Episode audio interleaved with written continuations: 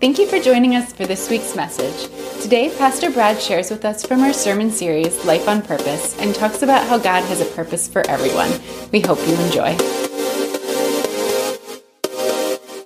So, this is the last week of our Life on Purpose series. And um, man, I've been getting some stuff out of this as I've been studying. I hope that you've been getting some stuff out of it as you have been hearing and going through this stuff with your small groups. Hopefully, it's an encouragement to you. Thank you, David. And um, so I just want to I just want to encourage you keep digging on this because God designed you with a purpose and a plan. And you're not here by accident. I hate when parents say that their kids are an accident. Your kid might have been an accident to you, but they were not an accident to God. There is no such thing as an accidental child. There may be an accidental parent, but there is no such thing as an accidental child. And so um, God knit that child together in your mother's womb, you were knit together and you were placed here with a plan and a purpose and God loves you. And he says, I made you for this day, for this season, for this sign, uh, for this assignment. And you have a job to do. The, the, the focus today is that God made you to be sent. God designed you to be sent. Um, uh, how many of you use Amazon? Raise your hand. And how many of you love Amazon? Come on. I love Amazon. Man, I don't know what happens in that little magic factory, but I just envision there are like chocolate waterfalls and a bunch of Oompa Loompas singing as they're putting my stuff in the boxes and getting it sealed up and putting it, that little blow up plastic stuff that they use to pack. That's magical. That's ma- whoever invented that and got rid of packing peanuts. God bless them. That happened because of Amazon. Thank you, Amazon. I get these packages delivered, and now Amazon's got a new thing where they show you a picture of where they put your package when they delivered it. If y'all haven't discovered that yet, it's serious. I, I got a delivery on Tuesday and I didn't know I got it. And so I went through my order history. And I was like, where's the package? It was supposed to be here. The man hid it behind my bushes and took a picture of it and put it on Amazon website. These guys are miracle workers. I love this. And, and, and, and, and, I, man, I'll sometimes I'll get my neighbor's packages delivered to my house by accident. Man, I'll take that thing inside, open it up. I'll go through it, find out if there's anything I want, and then I'll seal it back up, put it on their porch. Man, it's the greatest thing. No, I'm just kidding. I don't do that. You guys are looking at me like I'm serious. I'm not serious. It's not that bad, okay? And, but I just, I love Amazon because they just, you know, they get your stuff and they send it to you. And then if you're a Prime member, it's next level. It's next level, man. And I, I, I remember when they, you know, the, the, first, they first tricked me into signing up for Amazon Prime. And I was like, man, I, I don't know. That's a lot of money to spend on this thing. And I'm like, but it's two day delivery for free. That'll just bless me. And so I, I, I, got the, the, and then they give you all this like free music and stuff that they deliver straight to your device. Is that the coolest thing ever? And so you can listen to stuff and you can, you know, watch movies that are free and free to, and I'm just like, man, and they tell you it's free. It's not free. You paid for it, but it's awesome. And so on the other hand, on the flip side of this thing, I have a confession to make to you. I am the world's worst at sending stuff to people. I am terrible. I, I, I, get scared at Christmas time. I kind of freeze up because I know I got packages to send. And my family has like 800 birthdays in November because if you do the math back to February 14th, some people know how to celebrate Valentine's Day. That's all I'm saying. My family knows how to celebrate Valentine's Day because we got lots of November babies in our family. Somebody say amen. All right. All the single people be quiet. Don't say amen. Okay. This married people say amen. Okay. Thank you.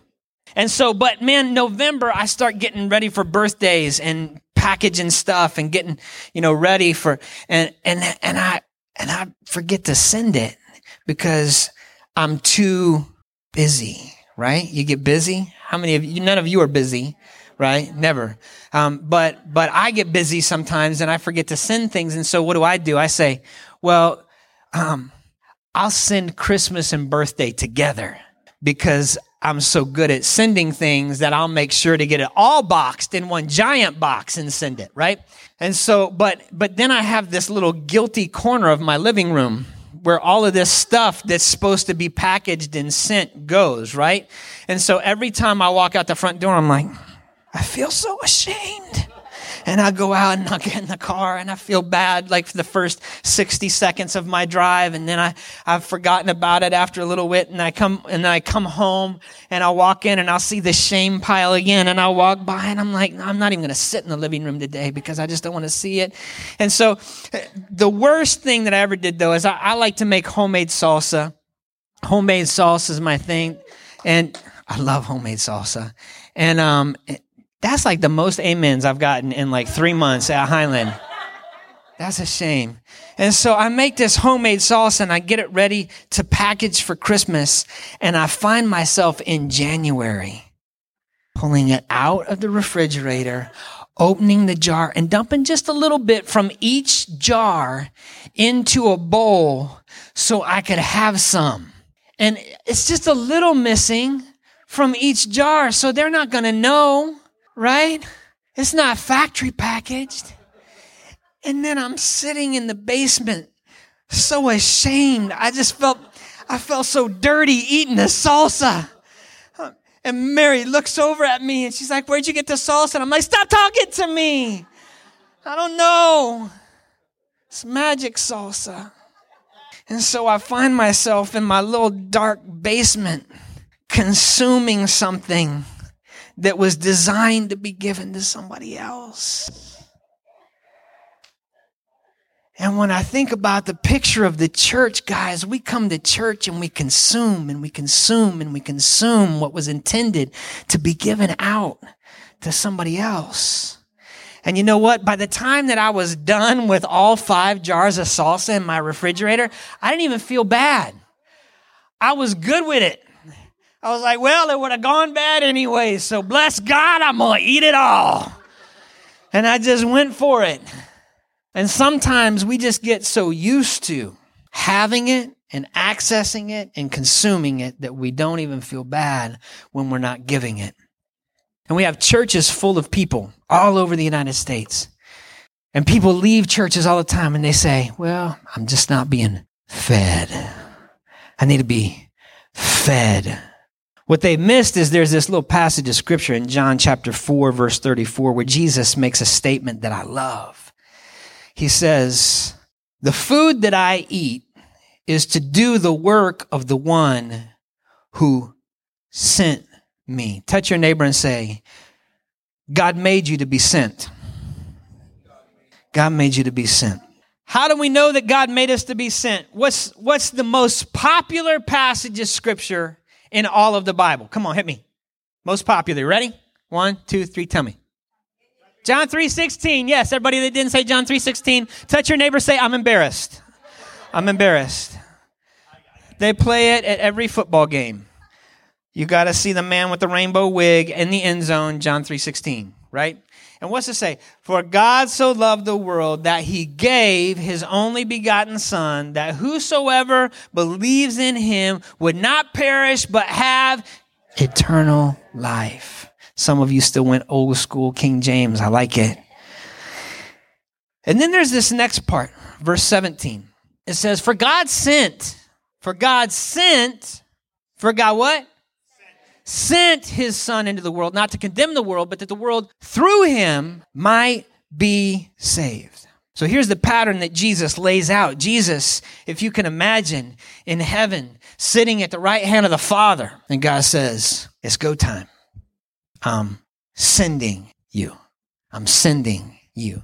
And, and not only am I sending you, but I'm sending you as, as an example for everybody who will follow after you because not only are you going to redeem everybody and save everybody and offer a means for people to connect with me, but you're going to lay the groundwork for what it looks like to be sent. Come on, church, get this. Get this. Jesus laid the groundwork for what it looks like to be sent. And I love how Jesus just, throughout his life and ministry, just shows the disciples this is what it looks like to be sent. This is what it looks like to be sent. Let me show you what it looks like to be sent. His first miracle, wedding of Cana. Guys, watch this. Let's make water turn into wine. Why? Why would he do that? Because he was sent to serve people. That's one of those, those miracles that I always used to think about, and I would be like, really? Because, like, when I grew up, man, you didn't even drink wine, it was against the rules, right? And so I always had a struggle when I read the passage where Jesus turned it into wine. And then my Sunday school teacher told me it wasn't really wine, it was grape juice. And I'm like, I don't even think they had Welch's then. I think it was just wine. I'm not that smart, but I don't think. I think it was just wine. And that was Jesus' first miracle. By the way, I'm not building a theology for drinking alcohol, okay? So everybody just kind of deep breaths. Deep breaths, okay? I'm not building a theology for not drinking alcohol either, so everybody else just relax. And don't say amen too loud, just relax. That's what I'm trying to say. Just relax. It's okay. So Jesus goes through his life and you see him, the way that he interacts, and you see these uh, sick people brought to Jesus. And Jesus just walks over to him and he lays hands on him. He says, Hey, your, your faith has made you whole. Your faith has made you whole. Stand up. Your faith has made you whole. Hey, I know that you haven't been able to walk since you were born, but stand up and carry your bed away because your faith has made you whole. I made a way for you to be whole. And you wouldn't know that you have the opportunity to be whole unless I was sent. And so I've been sent to tell you that your faith has made you whole. Tell two people, your faith has made you whole. Don't poke them, just tell them.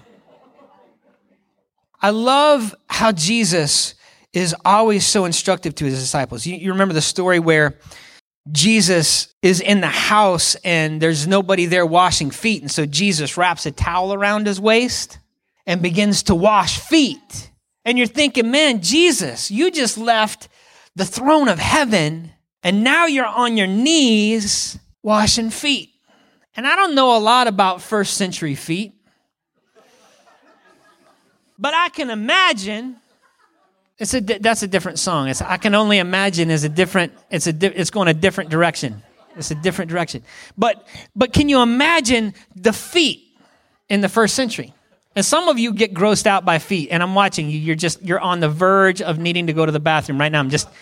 But think about this for just a second you got gnarly first century feet walking through the door, right? And they don't they don't have, you know, like what what is that? Uh medicated junk that you put on your feet to keep the odor down. They don't have that. Then you haven't closed toe shoes. And they're walking around in the dirt and they got probably foot fungus issues and everything else. And here, here they roll up, and Jesus is like, let me show you how it's done. He says, I want to I want to show you what it looks like to be sent. See, because Jesus never consumed. He didn't consume. He had everything he needed in God. He was fulfilled in his position, and so he didn't need to consume. You know, this church is designed for people that don't know Jesus. This church is designed for people that don't know Jesus because once you cross the line of faith this ceases to be about you. Okay? Church believers is not about you. And I don't I don't mean to give you bad news, but it's not about you. It's about him and about them. And our assignment is them. And when I walk down the streets of Baltimore and I pray, and as I weep as I walk because I see the hurt and the brokenness in our city, as I pray circles around this church, as I pray circles around these neighborhoods, as I drive down this street making these huge loops praying over this section of the city, I grieve because I see the hurt. And I think, man, are we building a church full of people that want to come in and just eat and eat and eat and eat and consume and consume and consume? If that's what we're building, I don't want any part of it because God brought us here for them. For them. God saved you to send you. Poke yourself and say, God send me, saved me to send me. Turn your Bible to Matthew chapter 14. Verse 13. A couple weeks ago, I talked about the beheading of John the Baptist and how Jesus went and got on the boat and allowed himself to be broken as he was traveling, but then he arrives at the other side. And it's interesting because as you read the account, people see Jesus get on the boat and then they kind of, this mass of people kind of walks the shoreline and follows around to meet Jesus when he shows up on the other side. So Jesus is grieving the loss of his cousin, John the Baptist. And John the Baptist, it's not like a denominational title. It's not like Frank the Presbyterian. This is, he, he baptized people. And so that's why they called him John the Baptist. I'm glad that a couple of you got that. And so we had this, this grief that Jesus is experiencing on the boat. And then immediately he has to step out of his pain and discomfort and he has to step into his calling because he didn't come to grief. That was part of what he experienced his life on earth because he hurt because he was human, right? But his assignment was to be sent. And so he shows up and he sees all of these people and he says, they're here because they need what I have. And I don't have time to be broken anymore because I got a job to do. You ever have to rally yourself? You ever have to rally yourself and say, I ain't got time to focus on me right now because there are people who are dying and going to hell and they can't afford me to be focused on me. I need you guys to understand that God saved you to send you. Now, listen to Jesus. Matthew chapter 14, verse 13 is where we're going to start reading. It says, As soon as Jesus heard the news, he left in a boat to a remote area to be alone. But the crowds heard where he was headed and followed on foot from many towns. Jesus saw the huge crowd as he stepped from the boat, and he had compassion on them and healed their sick. All right, so now Let's look at verse 15. You see, so you, you get the picture. There's these, this mob of people that meet Jesus as he gets off the boat, and he just steps off the boat and starts healing people. Isn't that awesome? Shouldn't that define us wherever we go that we just heal people? Not, not just physically, but spiritually. Like when we speak to people, it should be healing. I love going to the grocery store and the people at the grocery store know me. And I would like to say that I don't plan grocery shopping trips so that I can go more frequently, but I'm just a bad grocery planner. It's the bottom line. And so I tend to stop a, a few times a week and go to the grocery store. And when I go in, I try to go into lines where I know people. And I love when I walk through the door, I'll ask God, God, give me a word of wisdom, give me a word of knowledge to speak to somebody. And there have been several times when God has given me a word. Uh, a few a few months back, God gave me a word for this teenage girl that was that was um, working behind the counter, and I began to speak to her. And I said, I said, You're hurting right now because men have been using you. And this was weird. I don't even know if I told you about this, but I said, Men have been using you and they've been treating you badly, and you're hurting. And this little girl started crying while I was talking to her. I said, I want you to know that you have a heavenly Father that loves you and he's prepared to guard your heart. That's all I feel like I need to say to you about this, but I want you to know I'll be praying for you. And this little girl had to shut down her register and take a break because God was speaking to her. God saved me to send me.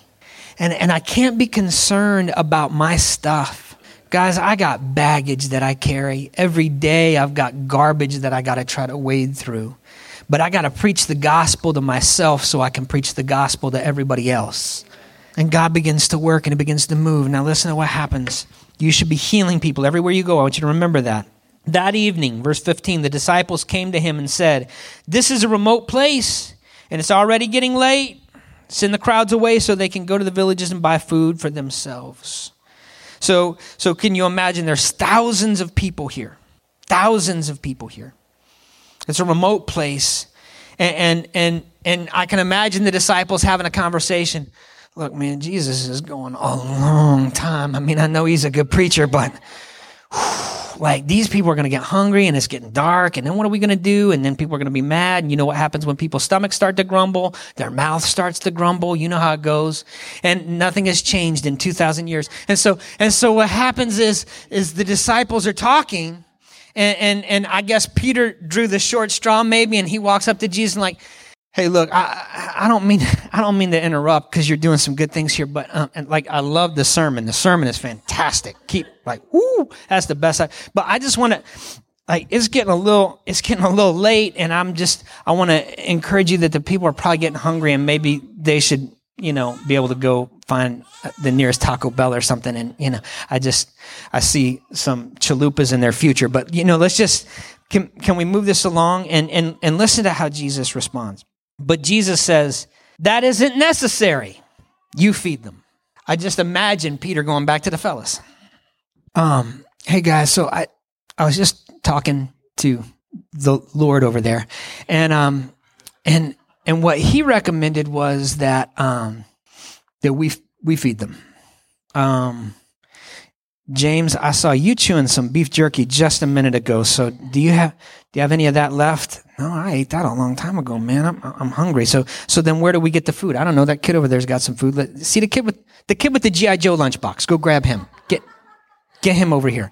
All right. So they bring him, they bring him over and the kid and they're like, Hey, look, we, we need to borrow your food because we got to prove something to the Lord over here and, and just like let him know that there's not enough food. So can we just borrow this? It'll just take a second. You'll have all your food back and everything will be cool. Okay. Let me, let me borrow this. So, so if you can imagine, um, they take this basket with five loaves and two fish and they walk it back over to Jesus. Okay, let's read verse 17. It says, But we have only five loaves of bread and two fish, they answered.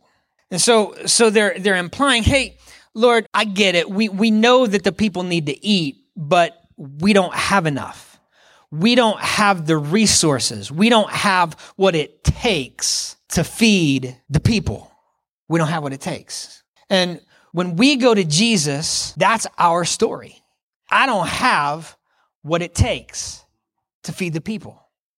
I don't have what it takes to transform the culture of the most addicted city in the United States. I don't have what it takes. I don't have what it takes to transform the nature of addiction in the heroin capital of the United States. I don't have what it takes.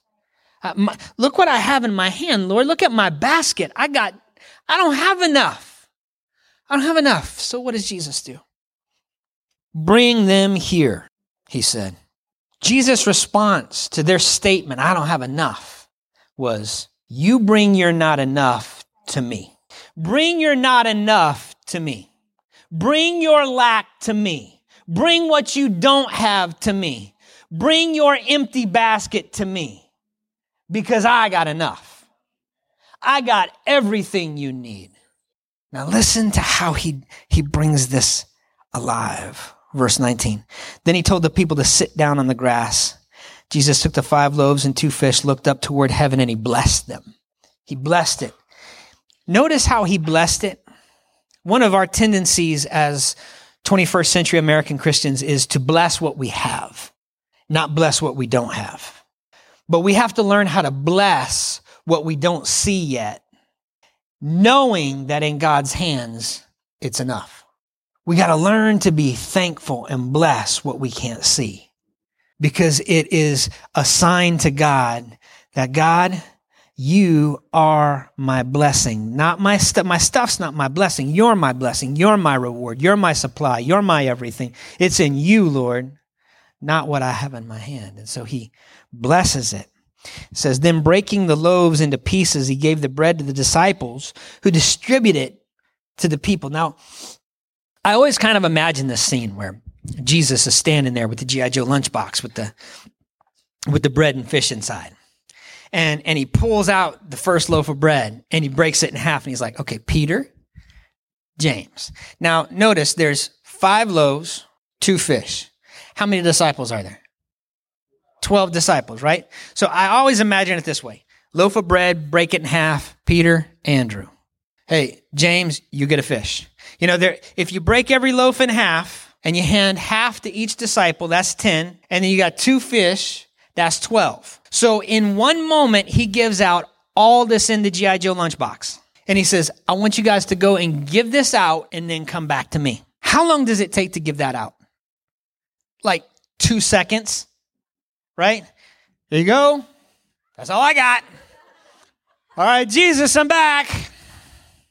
And Jesus is like, sweet.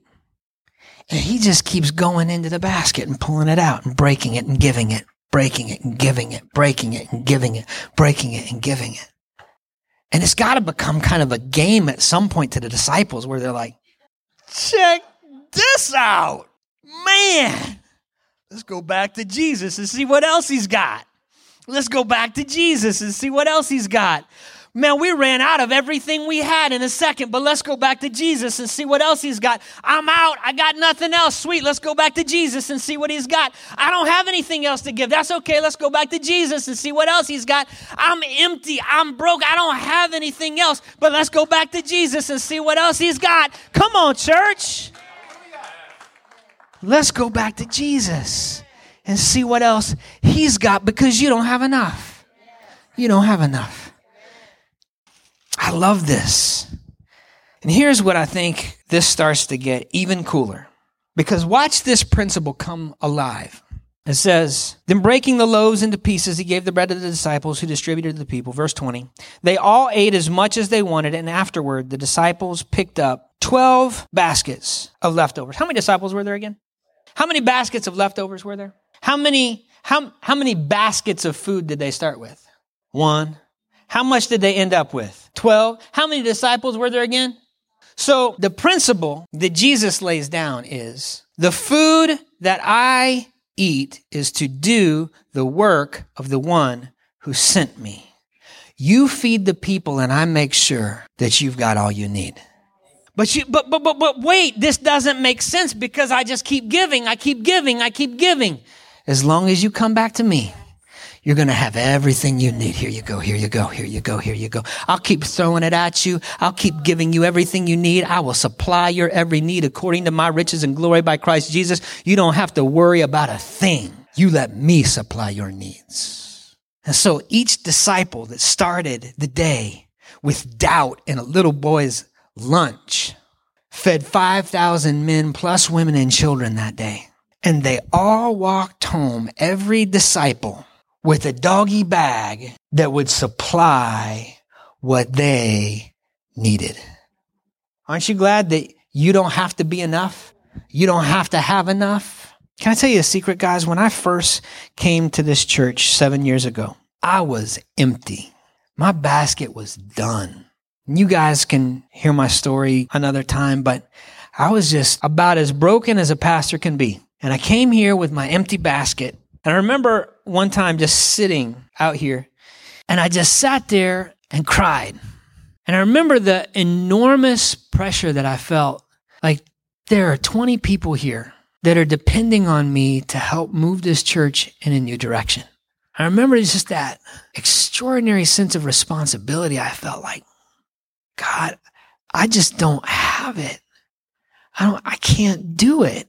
And I remember Jesus dropping this little word in my heart, and he said, I'm enough. I'm enough. And today, here I am seven years later, I'm still not enough. I'm not enough to move it into the next seven years. I'm not enough to reach this city. All you have standing before you with a microphone is a guy with an empty basket who recognizes with everything in me that I'm not enough. But he is.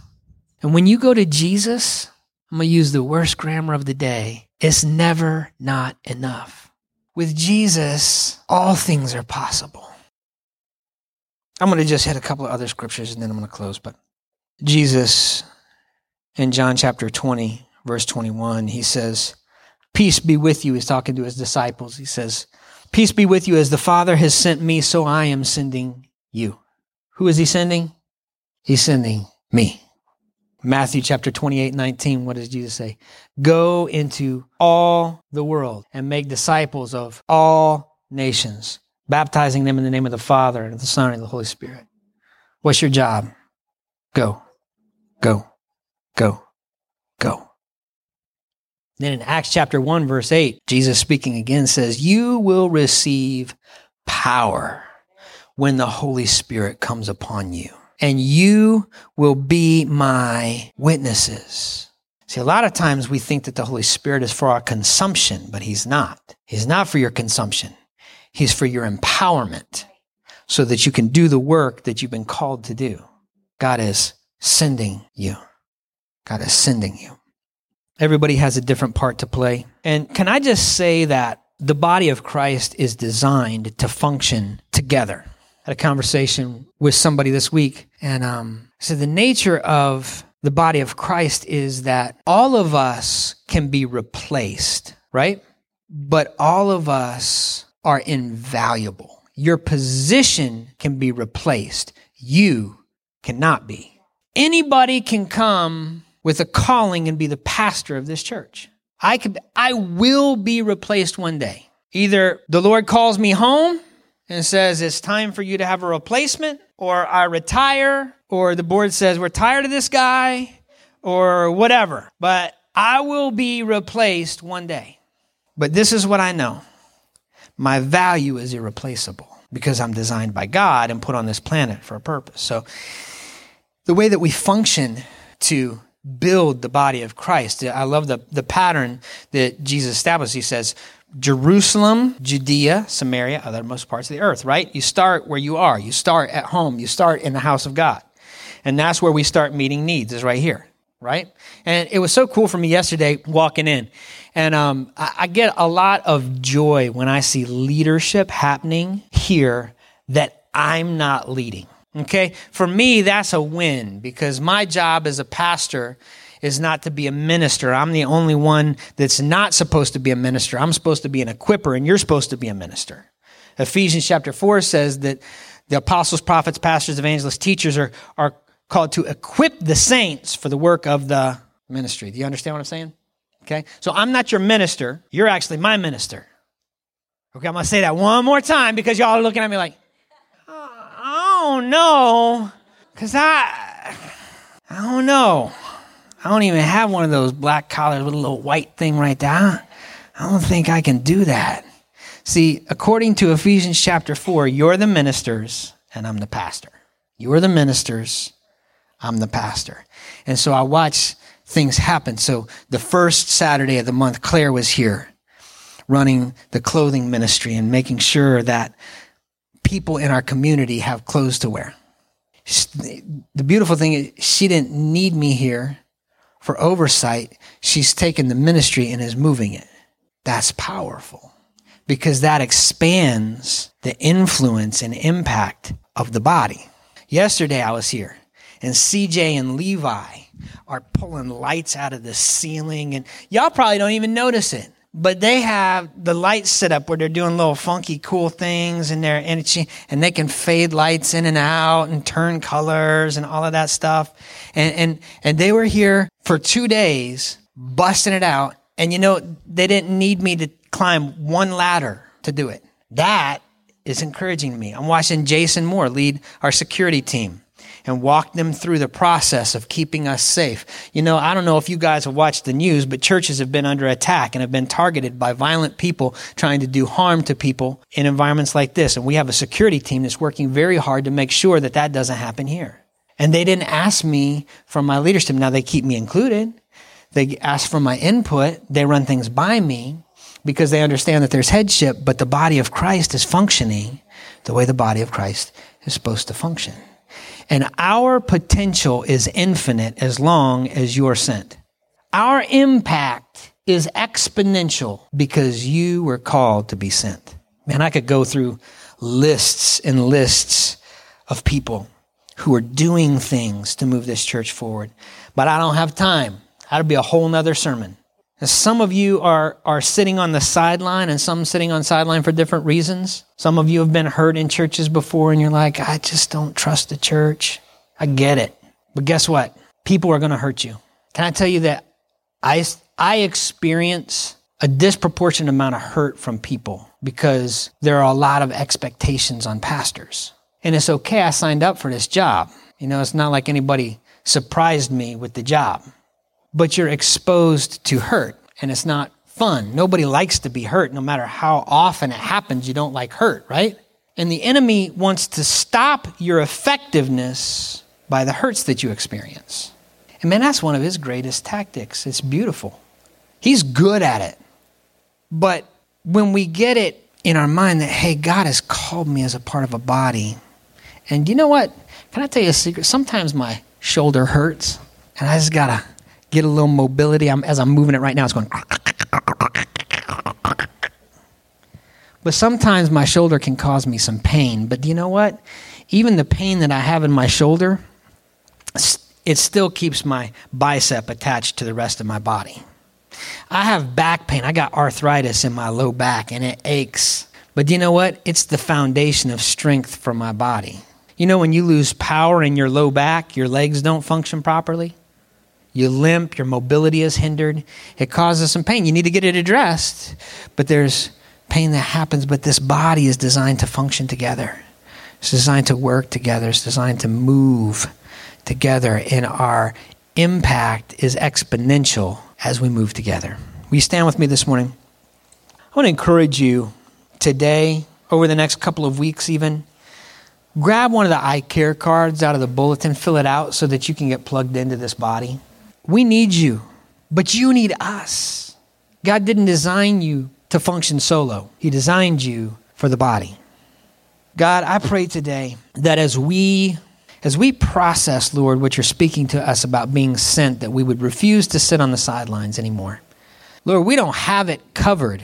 We'll never have enough people to meet the need, but we have the one who meets every need according to his riches and glory by Christ Jesus. Lord, and so we come back to you and we say, God, I'm empty again. Can you resupply me? God, I pray that you would supply us. Your word says, Pray the Lord of the harvest because the harvest is plentiful and the laborers are few.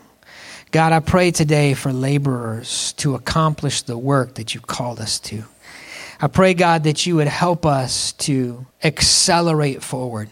Accelerate forward, God, and do the work that you've called us to in this city. God, help us, strengthen us, work through us, work in us, God. Help us to be the body that you designed us to be. Lord, today we just, in this time, and ask you, God, to solidify our resolve to be sent. In Jesus' name we pray. Amen. We hope you enjoyed today's message. For more sermons like this, subscribe to the podcast or visit us at highlandcommunity.church.